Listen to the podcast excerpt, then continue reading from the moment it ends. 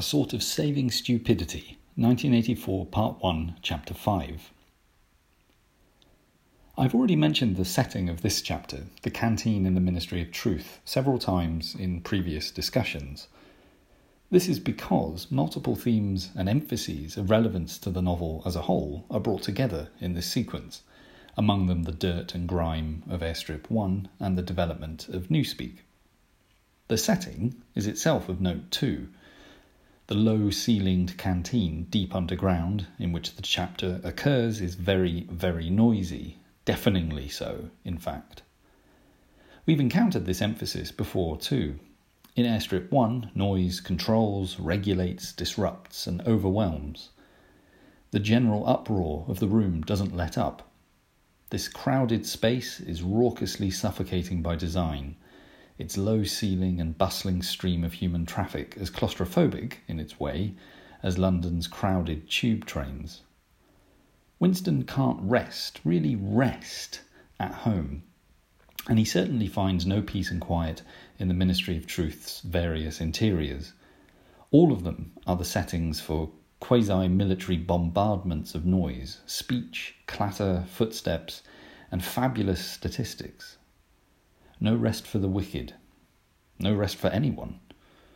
The canteen is less a space of recuperation from a morning's work and more an intensifying recurrence of Ingsoc's calculated exhaustions. And the gin with lunch? It's not even an innocent midday pleasure. Winston has to collect his nerve before he gulps the oily tasting stuff down and winks the, the tears out of his eyes. The central justification for this chapter is the account it offers of Newspeak, the language mentioned on several occasions already in the novel, but not really explored in a sustained way until now. The venomously orthodox Syme is the conduit for this account. Where Winston is all discontented unhappiness, Syme is an ideal oceanic subject. He believed in the principles of Ingsoc.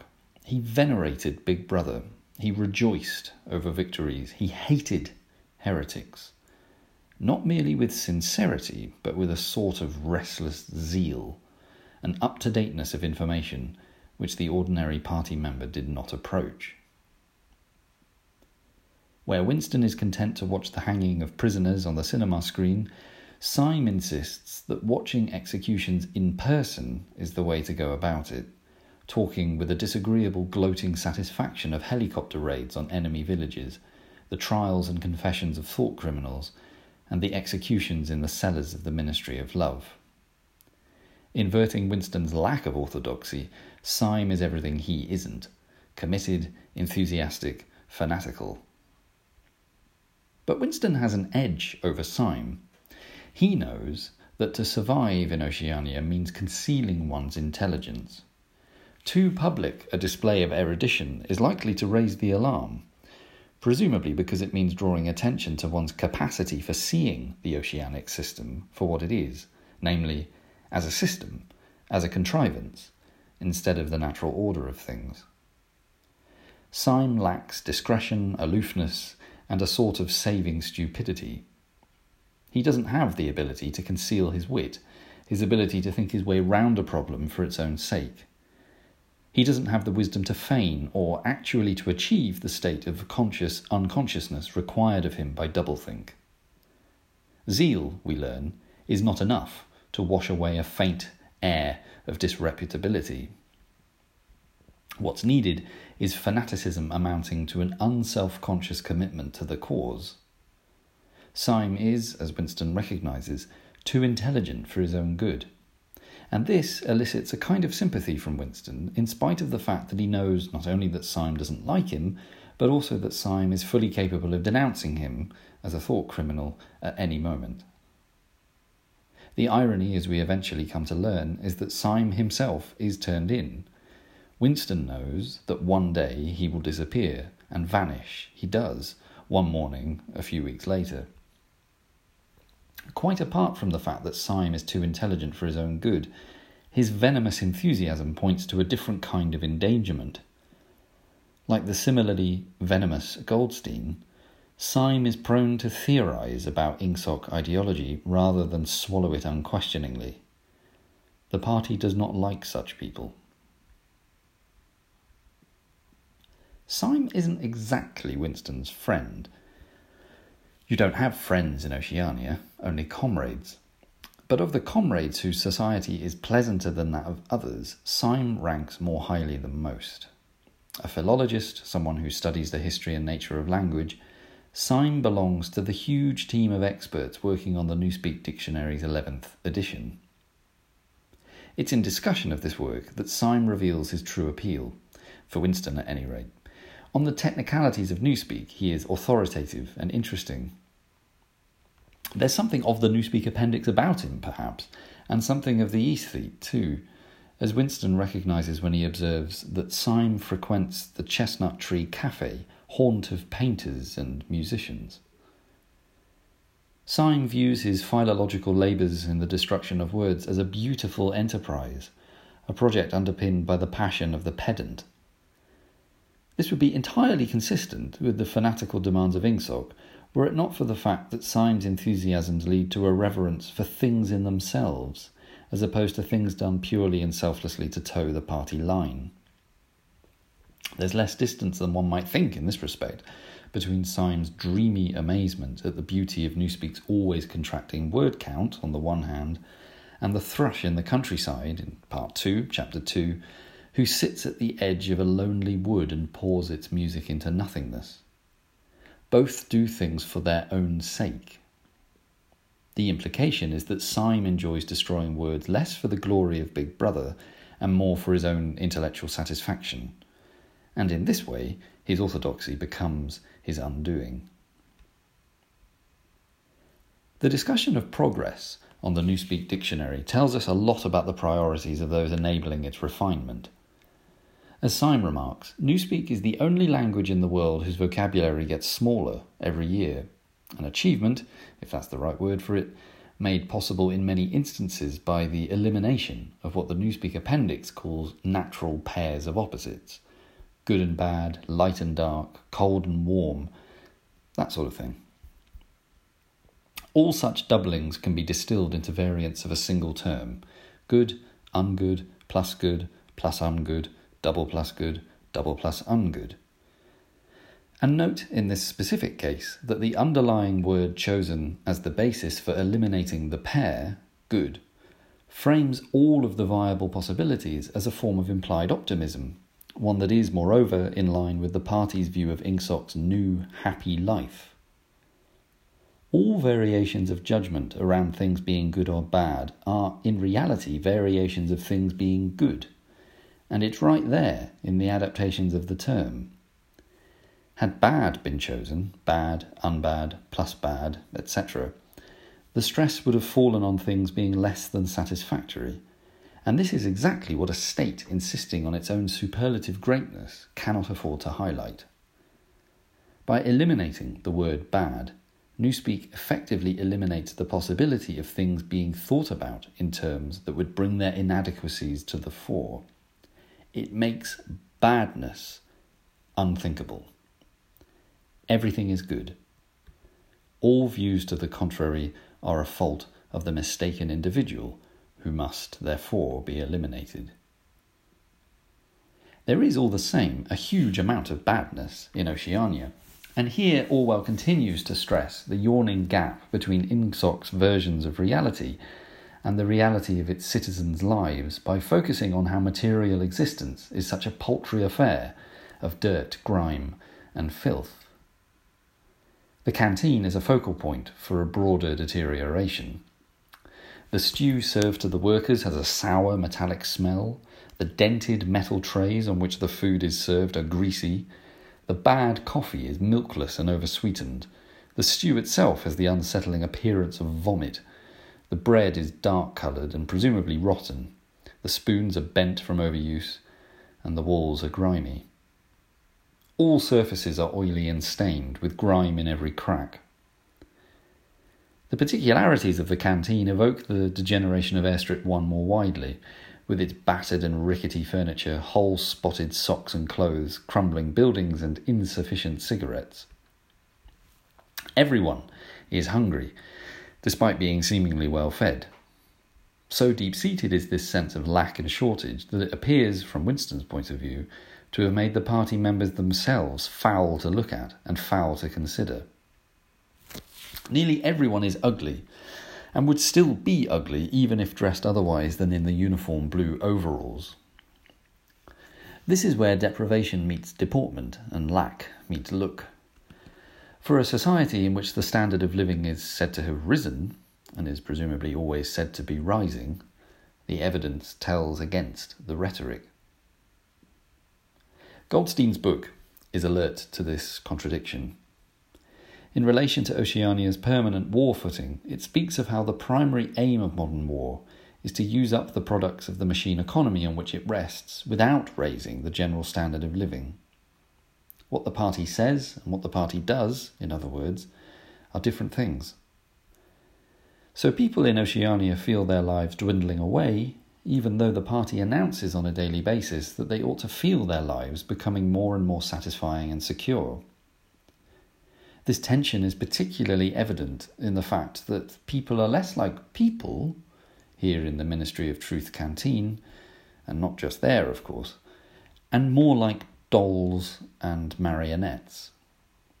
From the lunch queue that jerks slowly forward to the way Winston and Syme thread their way to a table as if they're puppets momentarily uncoupled from their strings, to the way Parsons moves in on them like a little boy grown large as if he's a kind of monstrous Pinocchio to Winston's violent jerk out of his reverie when he notices Julia staring at him, to the man with the strident voice who speaks of the complete and final elimination of Goldsteinism not in the manner of a real human being, but as if he's some kind of dummy.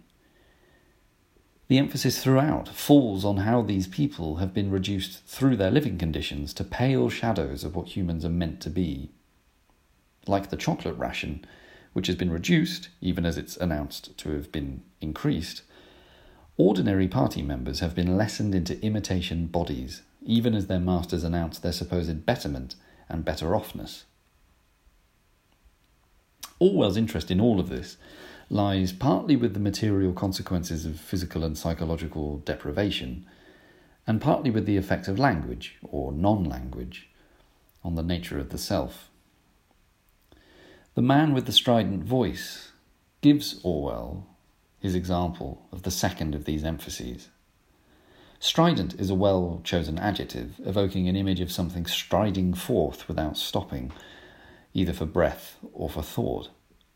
And this is exactly what the man does, talking remorselessly away while the stream of sound pours out of his mouth.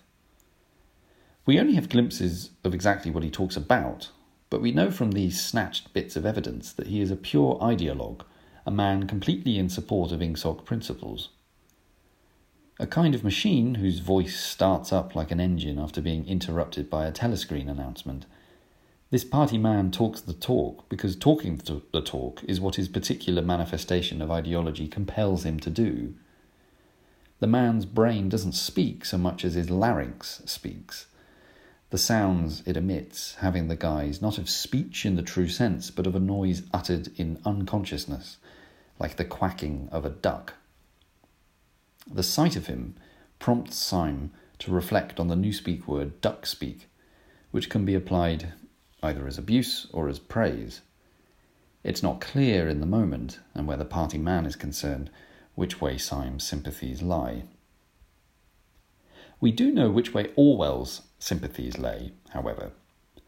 The tone of this passage in the novel makes it clear that the strident voiced man's duck speak is hardly something to be valued. But there is also a link here with one of Orwell's most famous essays, Politics and the English Language. In the midst of discussing what he called the sheer humbug of political language, Orwell comments In our time, it is broadly true that political writing is bad writing, where it is not true, it will generally be found that the writer is some kind of rebel, expressing his private opinions and not a party line. Orthodoxy, of whatever colour, seems to demand a lifeless, imitative style. The political dialects to be found in pamphlets, leading articles, manifestos, white papers, and the speeches of undersecretaries do, of course, vary from party to party, but they are all alike in that one almost never finds in them a fresh, vivid, homemade turn of speech. When one watches some tired hack on the platform mechanically repeating the familiar phrases bestial atrocities, iron heel, blood-stained tyranny, free peoples of the world, stand shoulder to shoulder, one often has a curious feeling that one is not watching a live human being, but some kind of dummy. A feeling which suddenly becomes stronger at moments when the light catches the speaker's spectacles and turns them into blank discs which seem to have no eyes behind them. And this is not altogether fanciful. A speaker who uses that kind of phraseology has gone some distance toward turning himself into a machine. The appropriate noises are coming out of his larynx, but his brain is not involved as it would be if he were choosing his words for himself. If the speech he is making is one that he is accustomed to make over and over again, he may be almost unconscious of what he is saying, as one is when one utters the responses in church. And this reduced state of consciousness, if not indispensable, is at any rate favourable to political conformity. The closeness between this account and the depiction of the strident voiced man is obvious, down to the detail of the noise generating larynx and the light reflecting spectacles, which echo the novel's emphasis on the two blank discs he has instead of eyes. Speech in Oceania of the kind uttered in defence of the party has become automatic, repetitive, boring, and in that lies its danger because those unable to tell apart good from bad, true from false, are likely to accept the automatic, repetitive, and boring as the spontaneous, innovative, and true. A moment like this helps us to see yet again how 1984 functions as a work of satire. It isn't concerned merely with caricaturing a world, but with criticizing one. The novel's status as a work of literature cuts against this reduction of language to a sequence of lifeless phrases. Its own imaginativeness, that is to say, opposes the meagre patterning of expressive possibilities encompassed not only by Newspeak's always dwindling vocabulary, but also by the dwindling vocabularies of the political languages of the wartime 1940s. And yet, 1984 is also alert to how literature as such will almost certainly have its days numbered in an autocratic, authoritarian state. Syme leads us to this idea when he states to Winston that by 2050 the literature of the past will have been destroyed, with Newspeak translations put in their place. Why not destroy this material altogether? Well, as the Newspeak appendix informs us, considerations of prestige are to blame, with the party being keen to preserve the memory of certain historical figures while at the same time bringing their achievements into line with the philosophy of Ingsoc. Syme mentions Chaucer, Shakespeare, Milton, and Byron, to which the appendix adds Swift and Dickens, two of Orwell's favourite writers, and, not coincidentally, two significant influences on the novel 1984 itself. We also know that Kipling is another of these prestige laden figures. Ampleforth, the mild, ineffectual, dreamy creature who works with Winston in the records department, is producing a definitive edition of Kipling's poetry when he's captured and incarcerated in the Ministry of Love. His crime? To have rhymed God with rod, an inexcusable oversight in the irreligious ideology of Ingsoc. Despite his surprising talent for juggling with rhymes and meters, Ampleforth is unable to work his way round the linguistic limitations of the task in front of him, to his unfortunate demise. He doesn't have the saving stupidity required to live through the party's intolerances, but then again, perhaps no one does. Winston certainly doesn't, as we come to know, and neither does Syme. The one person who might, but who is caught out for very different reasons, is Parsons so named because presumably he's meant to evoke the image and idea of a parson, or supposedly obedient member of the clergy. Like O'Brien, who is later described as, among other things, a priest, Parsons is in this sense an ironic embodiment of the quasi religious workings of Oceania's secular society. This tubby, middle sized man with fair hair and a frog like face is the ideal party man, happy, tractable, satisfied. Taking pride in the state encouraged paranoia of his children, who help to turn in a man they believe to be a foreigner on the basis of his funny shoes, he isn't to know that he himself will receive exactly the same treatment and be betrayed by his offspring. All that's in the future for now, though. Here, Parsons is simply carrying on as he always does, inconvenienced by the scarcity of everyday objects, yet glad when the state steps in and supposedly transforms things. Winston's habit of hoarding razor blades suggests that he can see this for what it is a form of manufactured scarcity. Parsons doesn't view the world around him so perceptively. So, what this chapter gives us is yet another perspective on the distance between Winston and those around him. Winston can see the oceanic reality for what it is a conspiracy, one that requires willed ignorance and the stupidity of its subjected citizens to endure.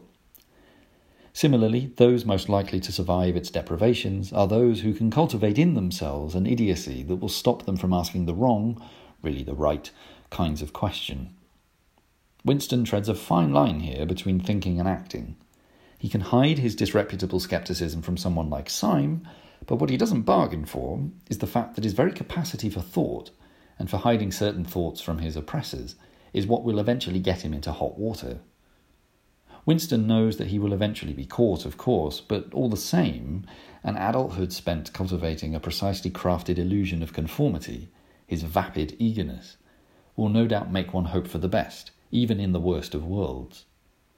And this is one of the reasons why I think Winston is so alarmed by the prospect that the girl, Julia, watching him from the next table with curious intensity, might be the one to turn him in.